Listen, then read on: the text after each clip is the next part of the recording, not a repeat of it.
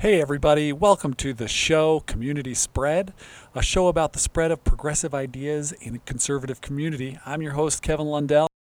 Today on the pod, we have a conversation with Jazzy Lamboy and Joan Williams, a mother daughter who share their experiences and anxieties and fears around raising black kids. Uh, this is a really important conversation and has a lot of practical application for white parents about how we can raise our children with less bias, prejudice, and racism. And at the beginning of every show, I like to tell you something that I've been thinking about or something that I've been learning.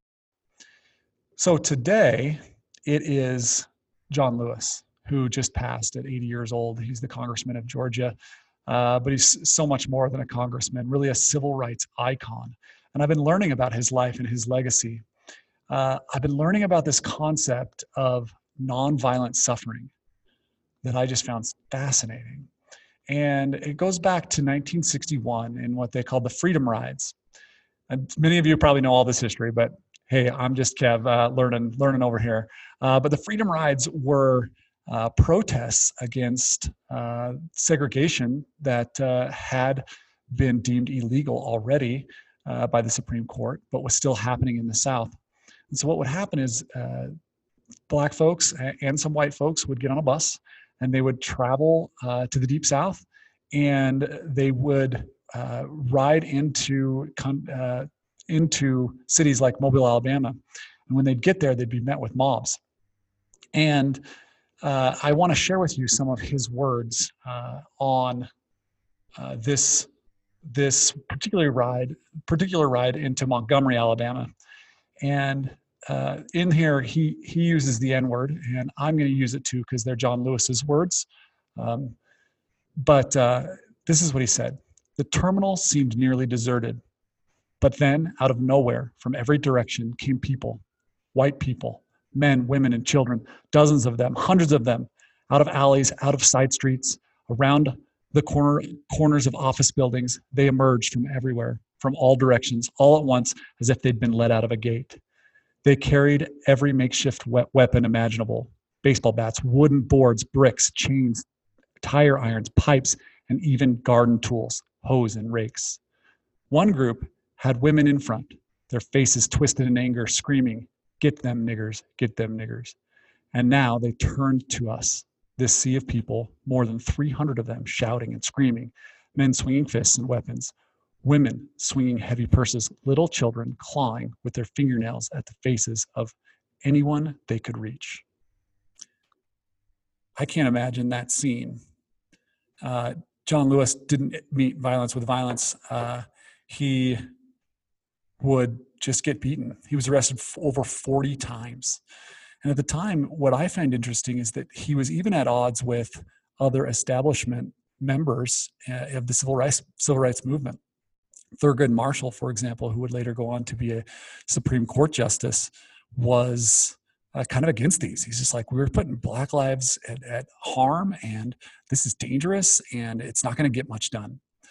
But the videos and the images of those freedom rides quickly led to the desegregation of public transport uh, and to other advancements of, of desegregation uh, directly as a direct result of, of freedom rides and other and, and, and other movements. Uh, later on, John Lewis goes on to to give a speech at the March on Washington, and there's a draft of his speech which he uh, was had some very inflammatory language in. He's a 23 year old man at this point and on fire, and uh, Martin Luther King and others hold him back a little bit.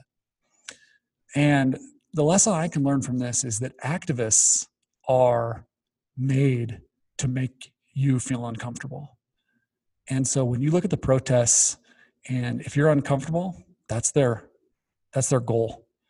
And we need to feel uncomfortable. If we're going to move, if we're going to create a more just society, we must feel uncomfortable. I know we all want to give hugs and we all want to be feel moderate, but uh, activists, that's not their job. So we need to thank those activists. You know, we have uh, lots of them in, in our community um, who are out there doing this work and if it makes you uncomfortable it's because it's they're supposed to so uh, you know john lewis uh, the uh, was integral in creating the Civil Rights Act of 1965 um, as he led the march in Selma at the Edmund Pettus Bridge and was beaten, uh, had his skull fractured, and the images from that uh, went national, and people that wanted to look away couldn't anymore. And that led to black people actually getting the right to vote, which they'd supposed to have for almost 90 years at that point. But there were all these uh, laws in place that made it so, you know, if you were black and you'd go to register to vote, they'd ask you, they'd make you take a test. How many bubbles are in a bar of soap? And if you couldn't answer that question, then you didn't get to vote. And the Civil Rights Act made that illegal. Uh, but that Civil Rights Act has actually been gutted by the Supreme Court in, in a decision in 2013. And we have seen states roll back um, the rights of Black people to vote. And so this needs to be part of John Lewis's legacy. Uh, a law with teeth that passes to protect uh, the rights of black folks to vote, black folks to vote, um, because they are being imp- infringed on in many states.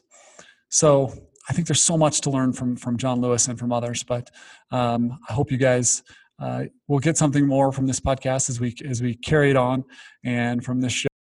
So, without further ado, our conversation with Jazzy and Joan. Okay, well, hey everybody, we have uh, Joan and Jazzy with us here today, and we're just going to have a conversation uh, about race and about um, this historic moment that we're having, and about um, Jazzy and Joan's uh, feelings about it and how it's how it's been. Um, Jazzy um, has been a friend of ours for quite a while now. She's uh, been a part of our gym for like how long? Like it's been like four years, maybe. Yeah, almost four years. Almost four years. 16, 15. Yeah. And we've had lots of good times together. You know, she's enjoyed my famous quesadillas, yes. which are really not that famous. It's just uh, a quesadilla, basically, but she loves them. we do. But my favorite memory. But what we haven't had is is a conversation about race, and it's something that I wish we could have had when you lived here still, and that I'm uh, that I'm that we're going to reconcile now, and, and we're going to have that that conversation, and, and, I'm excited to to hear your guys's um, your guys's life uh, and perspective. So we wanted to start. Uh, Jen, what about Joan? Joan? Oh, Joan. Yeah. Joan is Jazzy's mom, who's also a friend of ours we've gotten to know even a little bit more recently. But for just a second, uh, why don't you guys just tell us a little bit about yourselves, where you're from? We'll start with Joan. Uh, where you're from, your, a little bit about your family. Okay, I'm Joan Williams, and I'm originally from Florida. I joined the military, been all over a little bit, and we uh, landed in Colorado Springs, Colorado, and that's where we raised our family. So now I'm here in Utah. Jasmine and Albert tricked me to come here, and then they left me, but that's a whole nother story. So I'm here, but I have Jesse and Kevin now, so that'll help a little. That's yes. right. And how how many kids are are in your family? How many? Um, there's I have six six kids and 20 something grandbabies 25 26 somewhere around there so it's oh. a lot of us. That's a lot. Pretty pretty close knit family. Awesome. Yeah.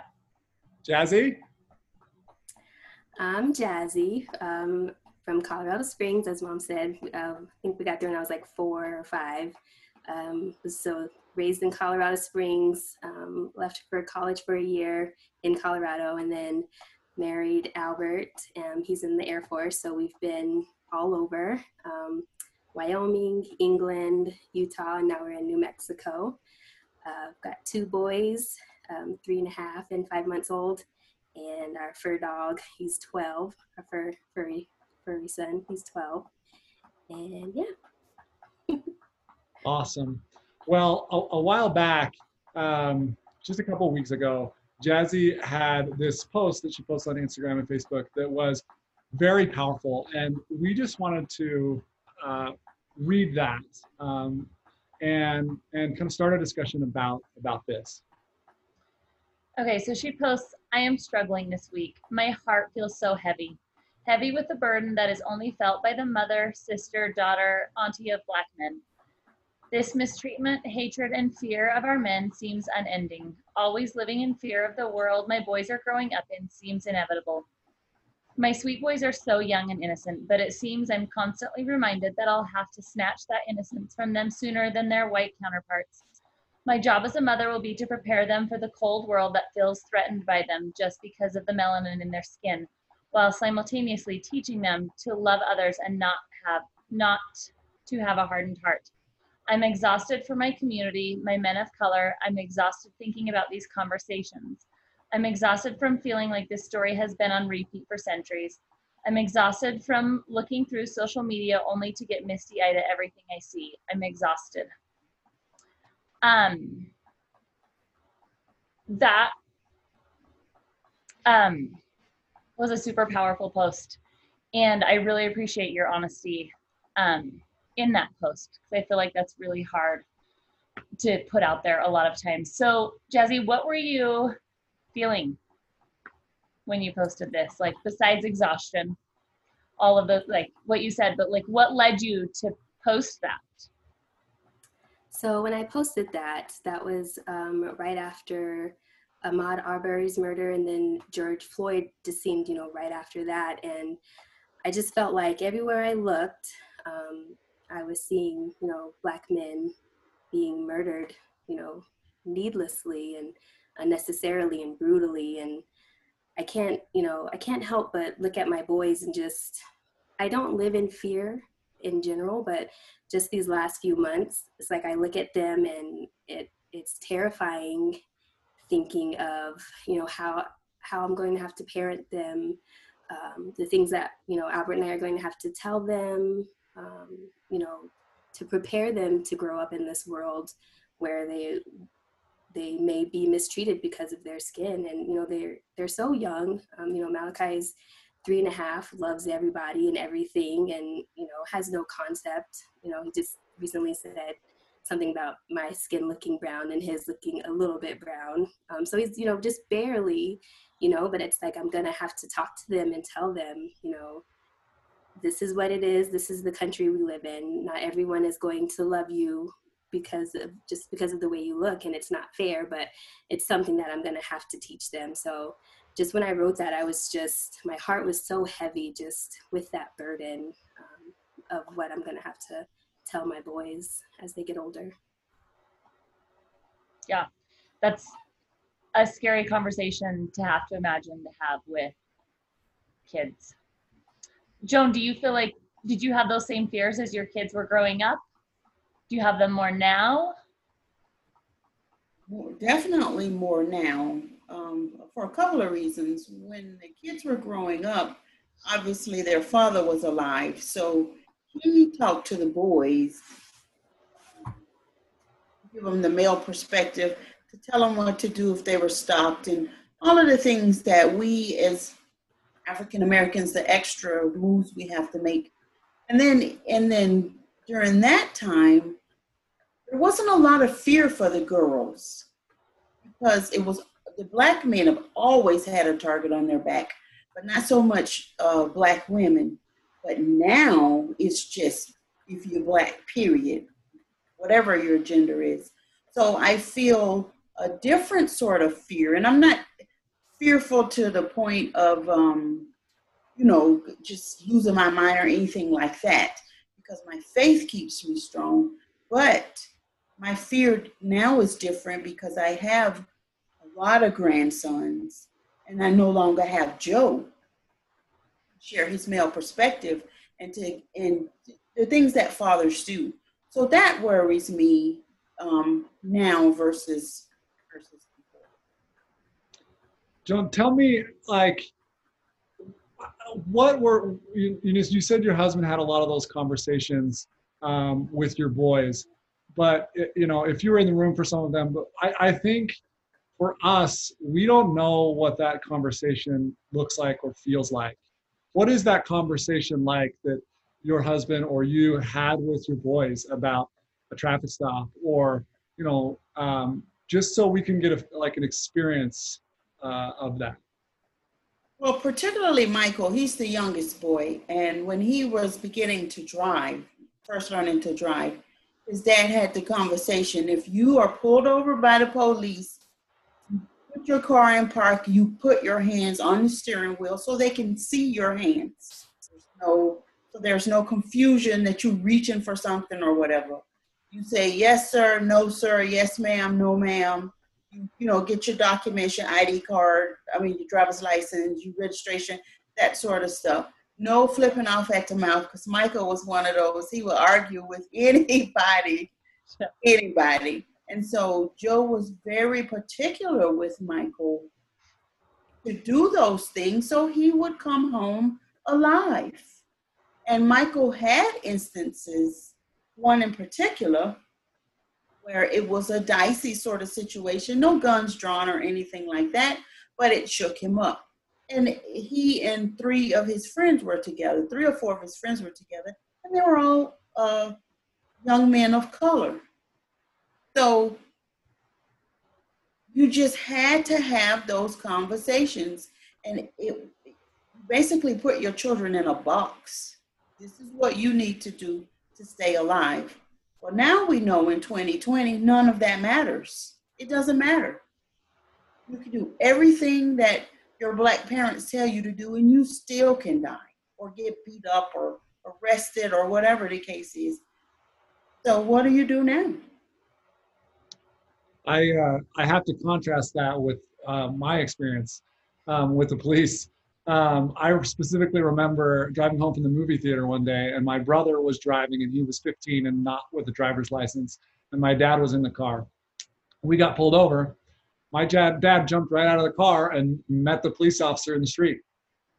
Um, that is privilege at its finest. Uh, you know, I'm certain that, and the cop, not, nothing happened. It was, you know, totally normal. But he felt the liberty and the, the free the freedom to do that. And here you guys are in the same era having a completely, completely different conversation around getting pulled over and and what that's like.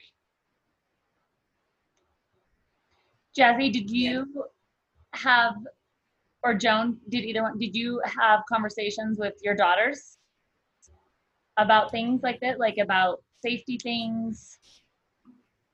Uh, we never had the conversation as far as um, race. It was always being a woman. So I was just telling Albert, I remember when I got my first job, I remember mom sitting me down because um, I would get off, I think it was like 10 p.m., park next to a street lamp, hold your keys a certain way. So for me, the safety conversation was always in regards to being a woman, not necessarily being, you know, a black woman, just being a woman. So um, I think, as mom was saying, I felt, I feel like it was always, we were worried about black men. You never really had to worry about, you know, black women. So I think that's why it never really came up because um, you never really heard much, um, you know, and it definitely happened, but this wasn't something you heard it, it happened more with black men versus black women. So our conversations regarding safety were always, you know, around me being a female.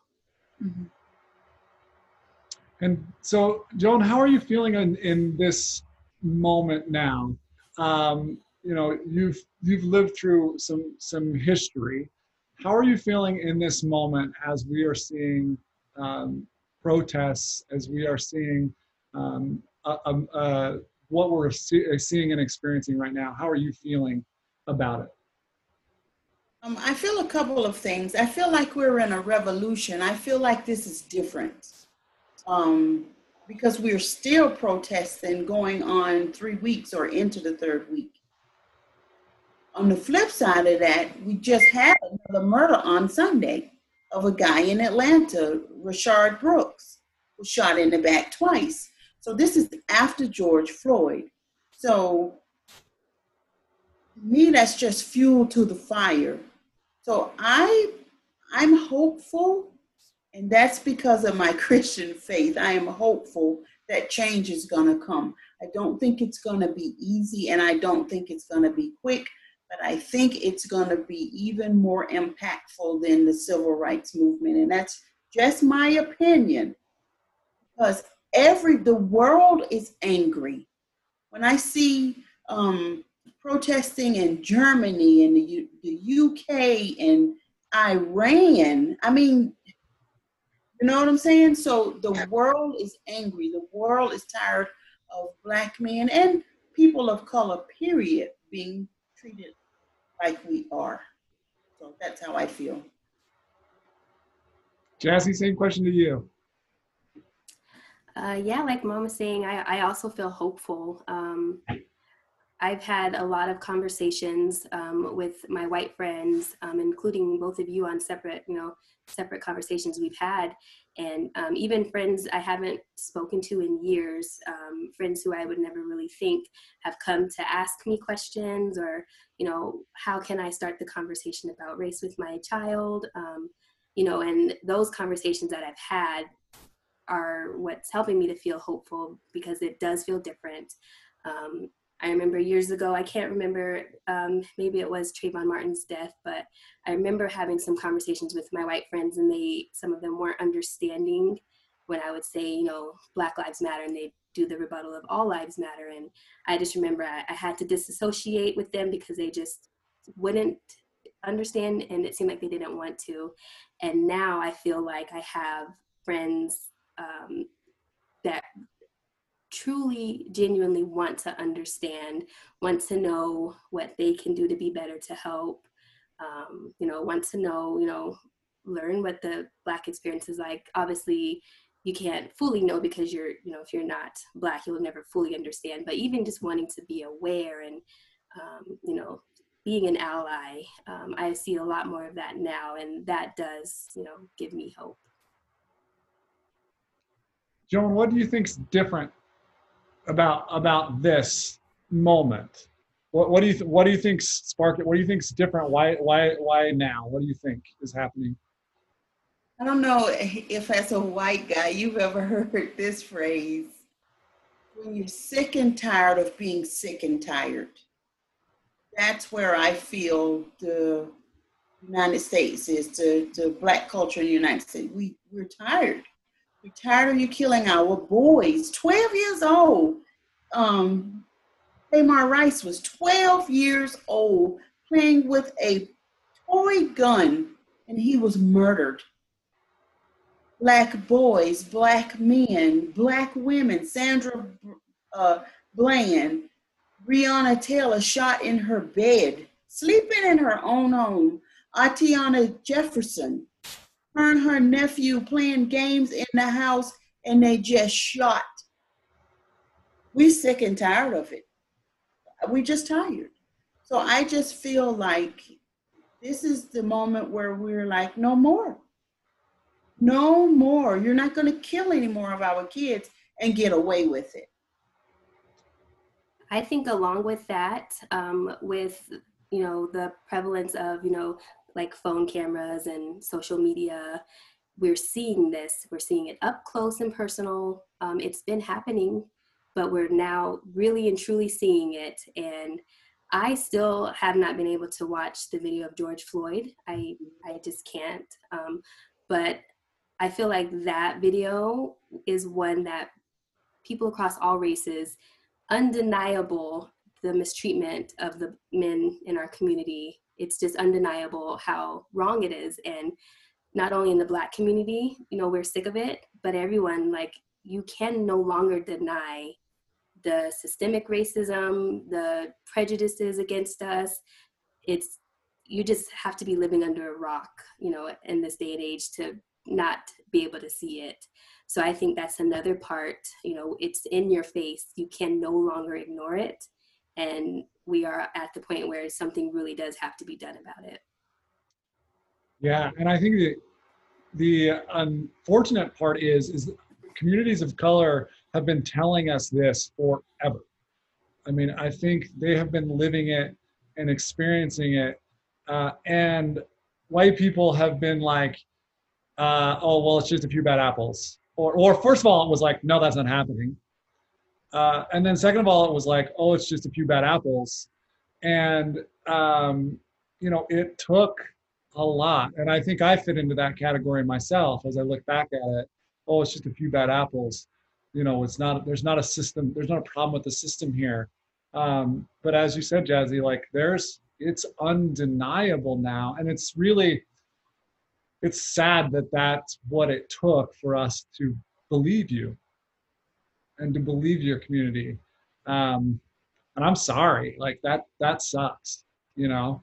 Um, but i do think that because now we we're like seeing it that there's there is that that change and and it's the the change is happening quickly. Um, but yeah it's just it, it's wild that that's that's what it took when you have been experiencing it for ever literally ever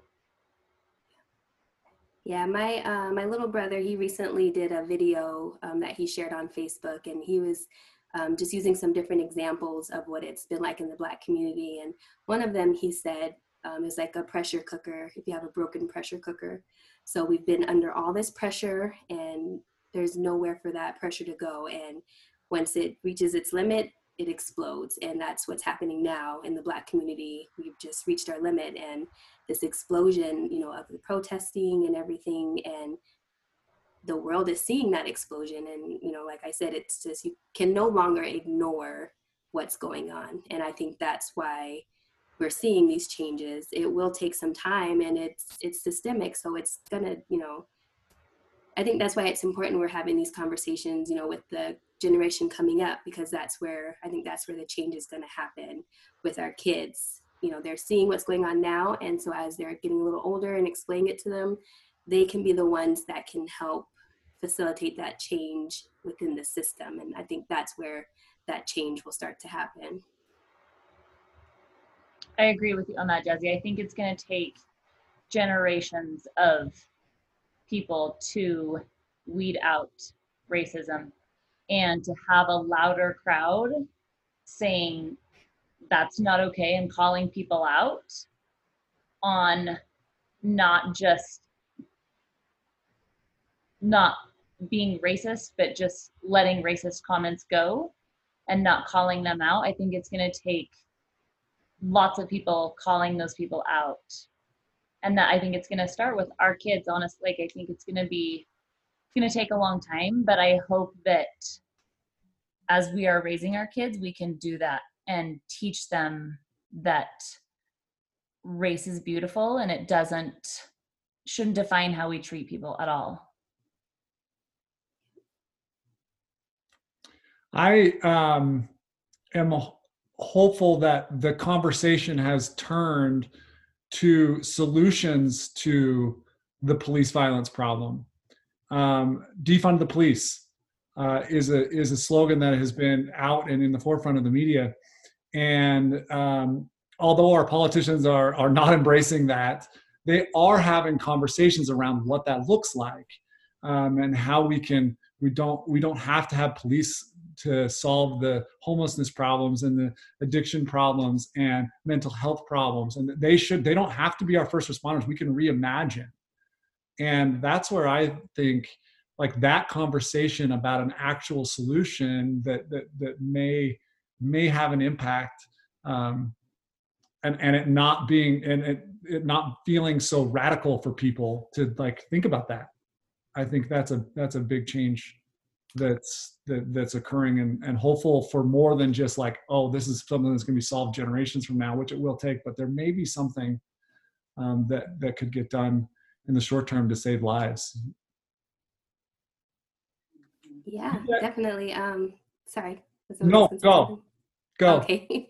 yeah, I I think, you know, those conversations, these conversations, like, you know, this conversation we're having, um, the conversations that are happening, you know, between different communities are starting to spark the bigger conversations. And, you know, like you said, that is where change begins. So just the fact that we're able to start thinking, you know, of real solutions and, you know, not just prayers and wishes, you know, I'm all for praying, but you also have to put, you know, need faith and action. You know you have to make the moves of what you're praying and hoping for. So i think that's huge that we're you know able to in those higher levels have those you know conversations where we're starting to develop you know even starting to come up with solutions Joan, do you have anything to add? Anything you would like someone who's watching this video to know about your experience? Well, I think um, people need to be educated. People need to read. Um, people need to go beyond the textbooks because you aren't taught American history in school.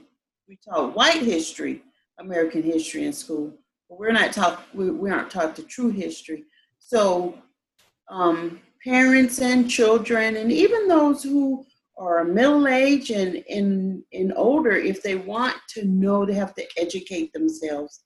They have to know the real meaning of racism. Racism isn't just the Klansman. You don't know the definition of racism, the true definition, and prejudice and bias and all of that. Um, then you're just you're just still blind to what's happening. So I'm a firm believer in education. I'm not a, a teacher by trade, but I'm a teacher at heart. Jasmine can tell you that. And so I believe you need to read and research, and then people need to vote. People need to vote.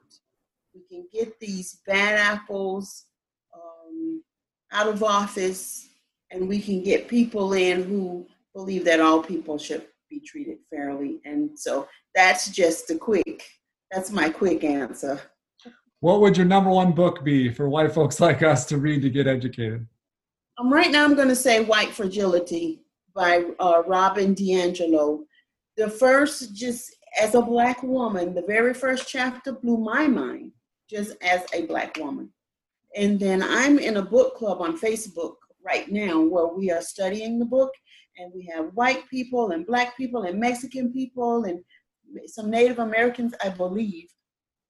And to hear the white participants um, talk about the book and it just renders them speech this past saturday it rendered them speechless two of the ladies because they realized um, didn't realize the biases that they have so white fragility by robin diangelo i think that should be the very first book it's out of stock right now everywhere but order it anyway and hopefully hopefully it'll come in soon It is on Audible. I'm listening to it on Audible right now. I just started it a few days ago and it's really good. Um, parts where I just have to like pause and rewind and, you know, very, even as a black woman, you know, it's written by a white woman for a white and white audience. But, you know, like mom said, it's for everyone to read. It's educational for everyone. Um, so I also co-sign on that read. You got any more questions? Um, Jazzy, I want to ask you if you have children's books that you, how would you suggest, like, what would you suggest white parents do to teach their kids about race? Because I feel like a lot of times kids will comment on other people's skin color at the grocery store. And when, right, like kids comment on everything and they're loud when they do it. And I feel like oftentimes, because as parents, we don't know what to say, it's always like, oh, sh- let's go.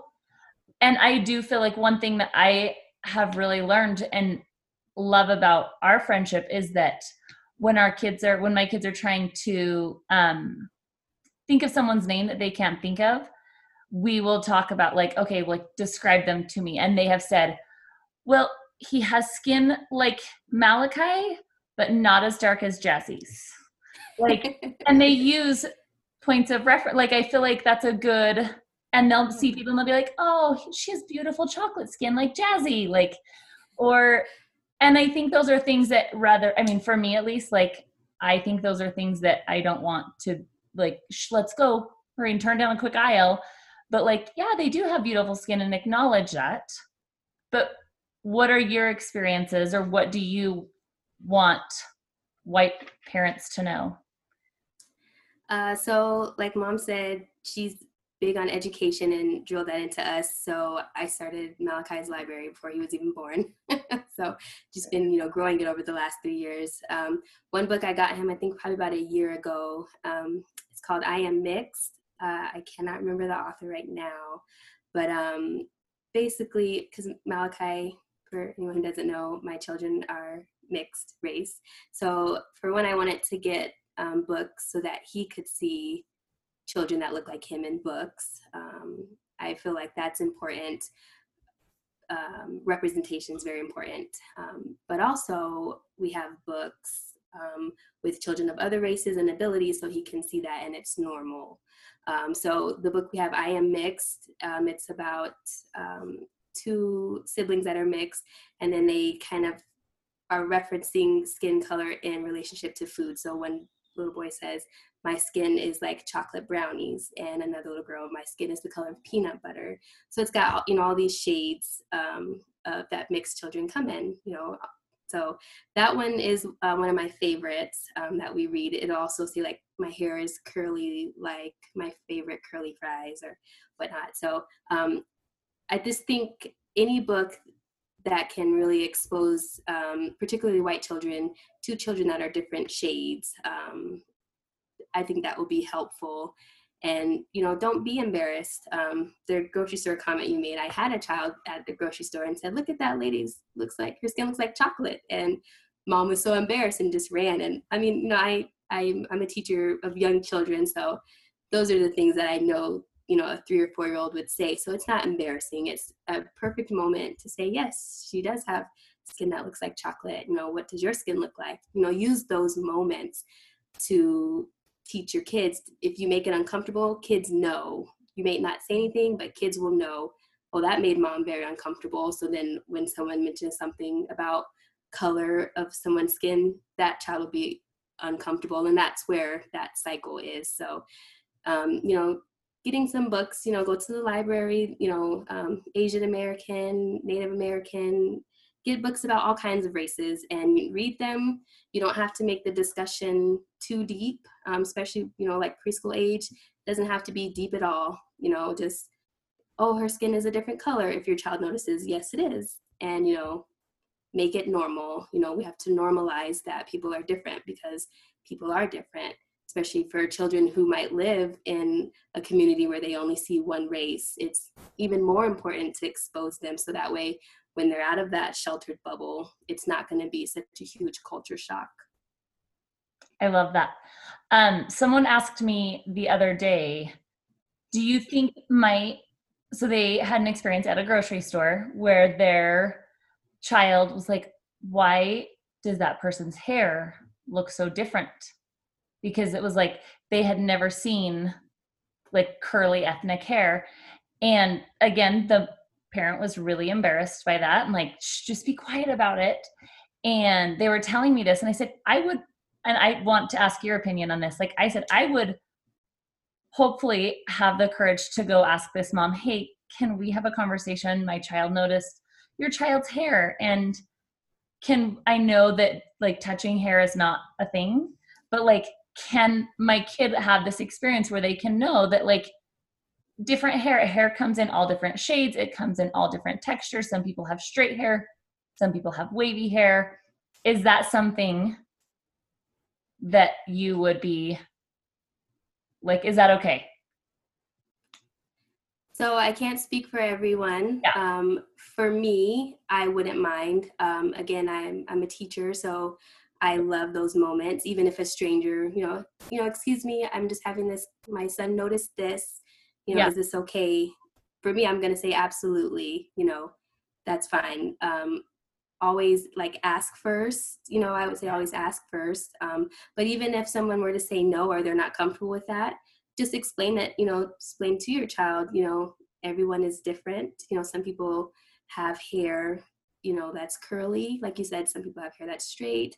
I find comparing you know hair or skin to something that you know kids are familiar with um, Malachi just recently had um, like the crinkle fries, not curly fries, but like crinkle fries. So now he says his hair is crinkly. So, um, you know, I find using examples like that for kids kind of helps them to understand, again, depending on their age, you know, always making it age appropriate. But, mm-hmm. you know, absolutely, you know, ask. And if they say yes, then, you know, spend a minute or two. It doesn't have to be anything long and drawn out. Spend a minute or two. And if they say no, you know, still use that moment to teach your child um, you know teach them. Yeah. I love it. One of my favorite things that I feel like we've really been working on is um, we have the people colored pencils and the markers. Um, and so I feel like in school, kids just say, well, give me skin color. And they all grab for different colors. Um, but I, we've been, have, we've had the skin color crayons and markers. Um, and so teaching them to ask for a certain, don't say skin color because there's an array of skin colors but teaching them to ask for the appropriate skin color that they want to color has been really helpful and brought really great conversations about skin color and just has opened conversations about different races and like you said like hair textures and how people that have like like people that are really light like kevin and have lots of freckles they sometimes have lots of red hair and so it's been it's been a fun conversation to have with them and listen to them. Yeah i think it's great to make it light. Um, i think i think there's a lot of anxiety around it. Um, Yeah. i can't speak for like as a white parent obviously but um, teaching your kid anything i feel like maybe sometimes we think it has to be this huge thing no it's great you know you're having craft time you're coloring and it's just super light you're coloring and you're having these you know conversations that are easy and simple and that's all it has to be so i think that's great i love it Anything? Awesome. Um, you guys have anything else to add to our conversation here today? Anything else you want to? No, it's good conversation. I've had a, a great time. You two are wonderful, and it's uh, it's something that uh, I'm glad we got to do. And uh, so, thank you so much for joining us Thanks, and for having this conversation with us. It was great. Um, look forward to seeing you again soon. jazzy i miss you yes Miss thank you you. i miss you guys i miss all of you so much I know. I miss you too, Macy. I'll take Utah over New Mexico any day. Okay come back On All it. right. Bye, guys. Bye, guys. Yeah. And that's a wrap for our show. So don't forget to smash that subscribe button and also uh, rate us on iTunes. We really appreciate that. That helps us out a lot. You guys have a good evening.